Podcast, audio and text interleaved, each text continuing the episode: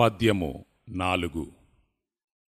ఇనుమున జేసిన మైనపు కడ్డి ముంటి మొనను నర్రావుల దొడ్డి కూర్చుండి మేపిన కుందనపు గడ్డి విప్పి చెప్పరా వేమారెడ్డి. భావము మన శరీరములోని మనస్సు అన్ని భాగముల కంటే ముఖ్యమైనది. మనస్సు చలించక నిలిచిపోయిన వానికి ఆత్మదర్శనము సులభముగా అగును వశమైన మనస్సు ఆత్మదర్శనమునకు కారణముగుచున్నది. కావున అది మిత్రునితో సమానముగా చెప్పబడుచున్నది. వశము కాక చలించుచు ప్రపంచ విషయములనే ప్రేరణ చేయుచు ఆత్మదర్శనమునకు ఆటంకపరుచు మనస్సును శత్రువుగా చెప్పబడుచున్నది. ఒక మనస్సే చలించిన ఎడల శత్రువుగా చలించక నిలిచిపోయిన ఎడల మిత్రునిగా ఉన్నది. కావున మనస్సును ఒకే కడ్డీగా పోల్చి ఆ కడ్డీ ఇనుముగా మైనముగా రెండు విధములుగా ఉన్నదని వేమన తెలుపుచున్నాడు. చలించు మనస్సు మైనము కడ్డీతో సమానము. ఇష్టమొచ్చినట్లు వంగిపోవుచుండును.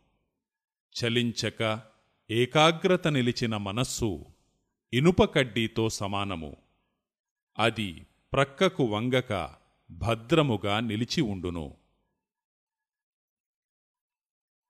బయటనున్న జ్ఞానేంద్రియముల ద్వారా వచ్చే విషయములు అన్నియు మొదట మనస్సుకు చేరును. అట్లు చేరిన విషయములను మనస్సు గ్రహించి ఆ విషయములను లోపల ఉన్న బుద్ధి చిత్తము జీవునికి తెలియజేయును. బుద్ధి చిత్తము చెప్పిన తిరుగు జవాబులను మనస్సు గ్రహించి బయటనున్న కర్మేంద్రియములకు తెలియజేయుచుండును. ఈ విధముగా అంతరింద్రియములకు బాహ్యేంద్రియములకు మనస్సు మధ్యవర్తిగా ఉన్నది. మనస్సు బ్రహ్మనాడి కుండలినీ శక్తి ప్రారంభమగు. భ్రూమధ్యస్థానమునకు ప్రక్కనున్న సూర్యచంద్ర నాడుల మీద ఉన్నది. కావున ముంటిమున అని అన్నారు. అన్ని విషయములు నరాల ద్వారా మనస్సుకు చేరుచున్నవి. అందువలన విషయములను ఆవులుగా పోల్చి అవి అన్నియూ చేరు స్థలమైన మనస్సును దొడ్డిగా పోల్చినారు. మనస్సు బయటి విషయములను సేకరించి లోపలికి లోపలి విషయములను సేకరించి బయటకు పంపడమే కాక అన్ని విషయములను జ్ఞాపకము పెట్టుకొను శక్తి కలిగి ఉన్నది. అంతేకాక క్రొత్త విషయములను కూడా జ్ఞాపకము చేయు శక్తి కలదిగా ఉన్నది. ముందు ఒక విషయమును జ్ఞాపకము తెచ్చును వెంటనే దానిని వదిలి ముందు దానికి అనుబంధమైన వేరొక విషయమును తెచ్చును. దానిని వదిలి దానికి అనుబంధమైన ఇంకొక విషయమును తెచ్చును. ఈ విధముగా అది ఒకదానికొకటి అనుబంధ విషయములనే జ్ఞాపకము చేయుచు చివరికి ఏ విషయమునో తెచ్చిపెట్టును. మొదటి విషయమునకు చివరి విషయమునకు చూచిన సంబంధము లేక ఉండును.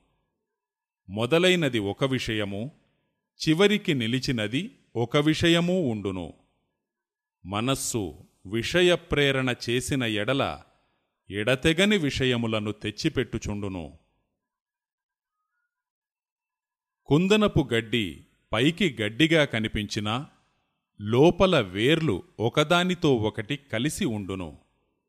కుందనపు గడ్డి వేర్లు కూడా ఎడతెగనివై మనస్సు మాదిరే ఉన్నవి. కనుక కుందనపు గడ్డిగా పోల్చినారు. మనస్సును వదిలిపెట్టిన ఎడతెగని చింతనలు చేయుచుండును. కాబట్టి కూర్చుండి మేసిన కుందనపు గడ్డి అని అన్నారు.